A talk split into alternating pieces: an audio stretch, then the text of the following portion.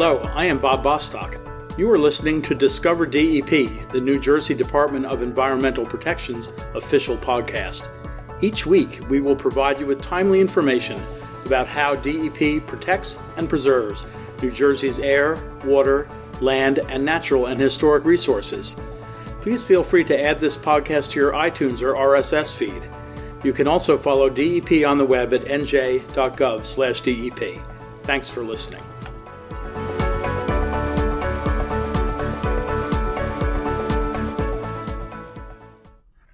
Hi, this is Bob Bostock, and welcome to another edition of Discover DEP, the official podcast of the New Jersey Department of Environmental Protection. You can now download Discover DEP and subscribe to future editions through iTunes and Google Play. We are quickly approaching the start of the 2016 beach season down the Jersey Shore, and once again, New Jersey's water quality is excellent and the beaches are in excellent shape. Last season, New Jersey's monitored ocean and bay beaches were open 99.9% of the time, an extraordinary record. The state consistently ranks as a national leader in water quality, and monitoring in part by DEP's Cooperative Coastal Monitoring Program, or CCMP, helps make sure that we maintain the same level of water quality for everyone who visits the shore and our back bay areas. Today, we are very happy to be joined by Virginia Loftin, who oversees the Cooperative Coastal Monitoring Program. Virginia, welcome. Thank you. Thanks so much for being with us. Virginia, what is the Cooperative Coastal Monitoring Program? This program started in its earliest days in the mid 1970s as a way to monitor water quality at public recreational bathing beaches. We collect samples for fecal coliform bacteria, which is an indicator that there may be a pathogen that could affect human health. So when so something that could get you sick if you right exactly. Yeah. And uh, you collect the data and, and then uh, analyze it. Yes, uh, we we work with county health department partners and local health departments. They collect, they do the actual sample collection, uh, take it to a certified lab, and the results are available just usually in about 24 hours. What's involved in taking a sample? It involves somebody going out into the water, collecting a sample from between knee depth and chest depth in order to get a sample that's representative of the bathing area for the largest number of people. So, and how do you decide where you're going to collect samples? All of our sample collection locations are determined by the health departments. The majority of the sample sites are located near areas where there are potential sources of contamination to bathing beaches. For example, storm drain outfalls could affect water quality at beaches. Some areas with coastal lake discharges, um, we have bathing beaches nearby. We collect samples around those discharges. If there is an area with a large uh, section without a potential source of contamination or pollution, we will collect a sample that in an area that is representative of all of those beaches. So our beaches are actually sampled in what we would call, quote, sort of the worst possible conditions. If you're collecting near a pollution source, you are going to get a sample that could potentially have a bacteria level higher than an area that doesn't have does not have a source of contamination. So considering all that and the good water quality we've had, we're um, doing some good work in order to remediate any sources. Yeah, it's amazing if you're collecting at the places that are uh, potentially the ones where you would expect to find some sort of uh, pollution or, or something in the water that uh, last year 99.9% of the time the beaches were open. That says a lot towards the work that uh, the state as well as uh, county and local governments have done to remediate, as you said, the uh, the stormwater discharges or whatever that go into the ocean to make sure that uh, when there is a rain or something, they're not discharging a lot of stuff that That's that uh, pollutes the water. That's great. So, what has the CCMP been doing in the run up to the 2016 beach season? Well, we start very early in the year. So after beach season ends in 2015, we start putting together reports um, summarizing the, what happened in the 2015 beach season. And probably in January, we start planning for the 16 season. Um, things stay relatively constant. We look at, uh, we, we write a new quality assurance project plan, which all of the counties sign off on. It sort of details the way we're going to collect samples, the number of samples per county. and all other sort of scientific details of the program. We have an annual meeting with all of our partners, including Cal- uh, the county health department representatives and their staff, and local health departments, and our own enforcement people and our uh, CEHA group. They all attend this meeting so that we're all prepared for the beginning of the 2016 summer beach season. So this really is a partnership. It's absolutely a partnership. Yeah. That's, that's great. You had mentioned CEHA. What does that stand for? The County Environmental Health Act, and they are the people who transfer the money. We get money from EPA to monitor the beaches, and CEHA is how we get the money to the counties, and we give them. Uh, this money can only be spent for monitoring uh, bathing beaches and public notification of beach conditions. So that's how they pay for their sampling. Wow, that's a partnership reaching all the way from Washington, right? That's right. Onto the Jersey Shore. That's, That's right. right. How many different monitoring um, places are there? Uh, do we monitor for every every season? We have 215 monitoring stations. However, we have many more beaches than that. We have about we have more than 650 public recreational bathing beaches, and those are beaches that are lifeguarded. If a beach is not lifeguarded, it's not considered a public recreational bathing beach. You've got to have a lifeguard, you've got to have safety equipment, the beach has got to be inspected prior to each season. So we have actually more public beaches than any other East Coast state. Which is amazing. We have 127 miles of beach coastline, but yet we have more public bathing That's beaches. right. Yeah. That uh, is a tribute, I think, to just how popular the Jersey Shore is and um, how integral it is to the fabric of this state and all the visitors that come in from literally all over the country and, and all over the world. Definitely. Yeah, it's great, and part of that is due, or a large part of that is due to the quality of our beaches and our water, which Yeah. is which is great. You also do um, surveillance from the air, I understand. Yes, we do. And what is the purpose of that? Well, we fly our coast six days a week, and we're looking for any condition that may affect bathing water quality or beaches. And these conditions include uh, possible slicks of floatable trash, debris, wood debris. We can see those from the air. We can see broken sewer lines from the coastal sewage treatment plants and uh, obviously follow up on those. We can see visual or visible uh, algal blooms but we also have a sensor in our airplane that detects chlorophyll levels along the coast. And so we look at those chlorophyll levels in order to maybe get um, an early heads up on whether a bloom might be developing. So those chlorophyll levels help you know if there's one of those big algal blooms that uh, red tide or something like For that. example, right. And if we see the elevated levels, we will collect samples and analyze them in our lab. And we are looking for, first of all, bloom concentration, so anything up above a certain number of organisms or um, toxic species. So when people see a plane flying, I imagine you fly fairly low over Yes. the coast Yes. and uh, not far off the coast, probably pretty No. close in. Right. We're close to the beach. We're flying anywhere but five to 800 feet um, when we're over the water. We do go up and down to get different perspectives. Um, it gives you some idea. But not only do we see, I mean, we rarely see floatable floatable slicks. That's not common where it was maybe earlier in the 80s. But uh, but we see all kinds of different things from the air. Massive schools of fish, dolphins, whales, skates. And is the plane marked?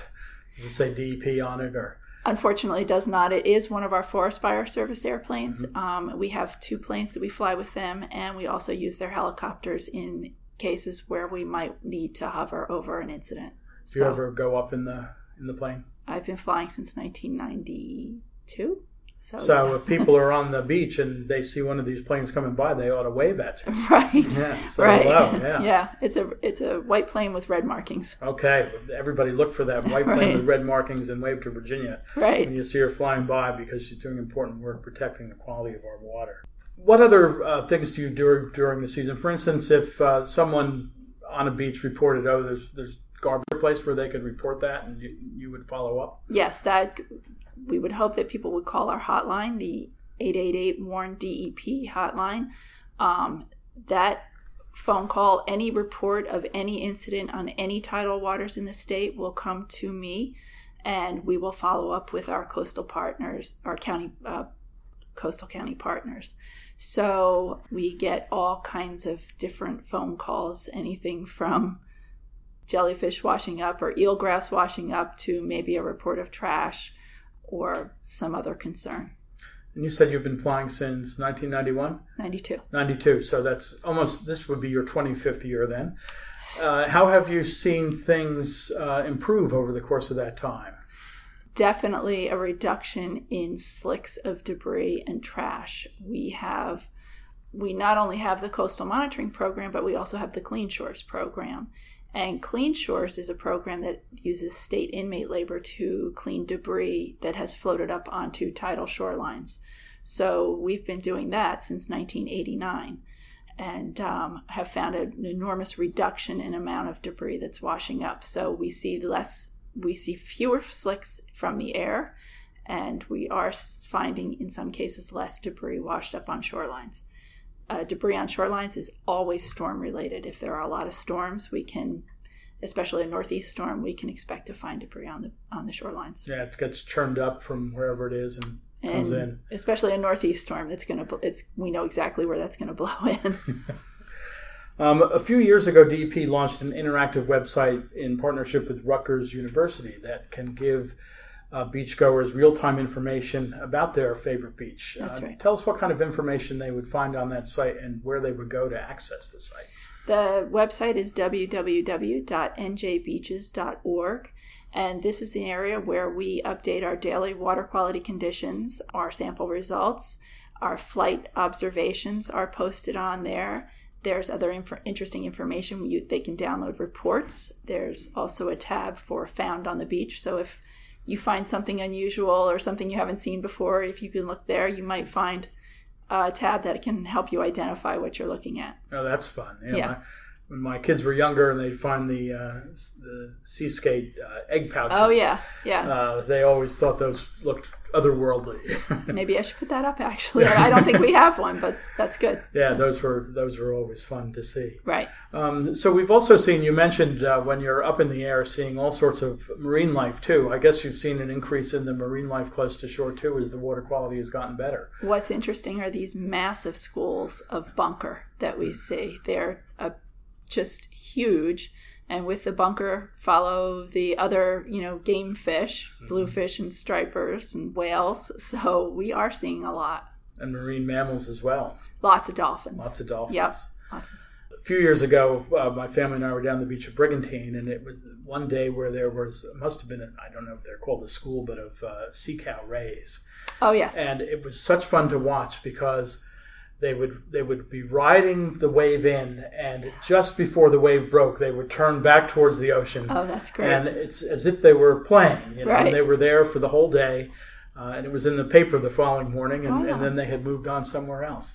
So it uh, for those of us who are old enough to remember, you're not, but I am.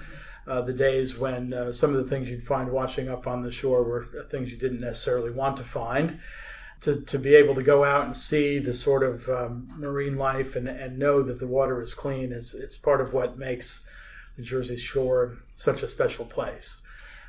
Yeah, we can see schools of those skates from the air, and from the air, it almost looks like a quilt. You know, it's one square yeah. after another, so they're really interesting, and they come in in massive numbers. Yeah. Do you ever take uh, photographs when you're up in the air? Yes. And do those get posted on that site if you see something? There really are a cool? couple. Yeah, yeah, there are a couple. Yeah. yeah, some. You know, if you're flying at 100 miles an hour, um, trying to trying to line up a shot can be tricky, which is sometimes good to have a helicopter you can hover. So, um, in short, uh, to sum up about this uh, cooperative coastal monitoring program, I think it, uh, it just provides an enormously valuable resource not only to the visitors of uh, to our shores and to and to everybody who goes down the shore, uh, but also in just helping us monitor the condition uh, that, that is affecting the marine environment.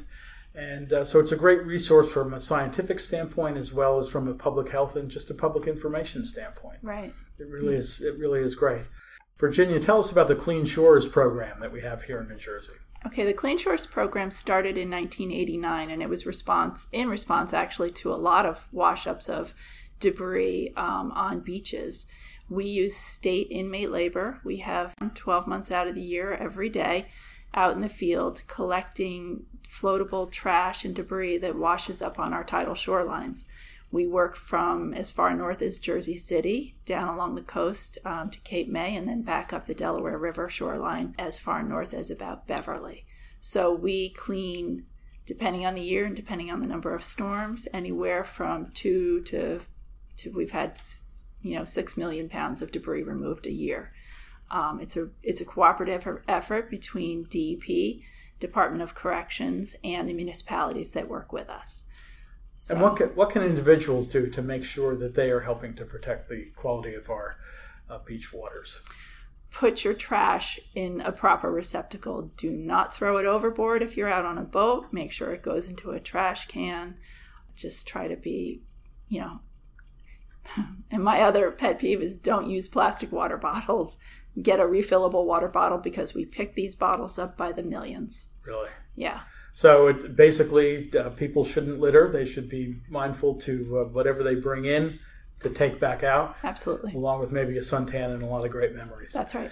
So, uh, Virginia, thank you so much for being with us today. Really appreciate your taking time out of your very busy schedule in the run up to beach season yes. to share with our listeners this information about the Cooperative Coastal Monitoring Program, a great program here in the state of New Jersey that makes sure when you go down the shore, uh, the water is going to be clean and uh, safe to swim in and uh, to to uh, enjoy. So thanks so much for being with us today, Virginia. Thank you very much. Thank you.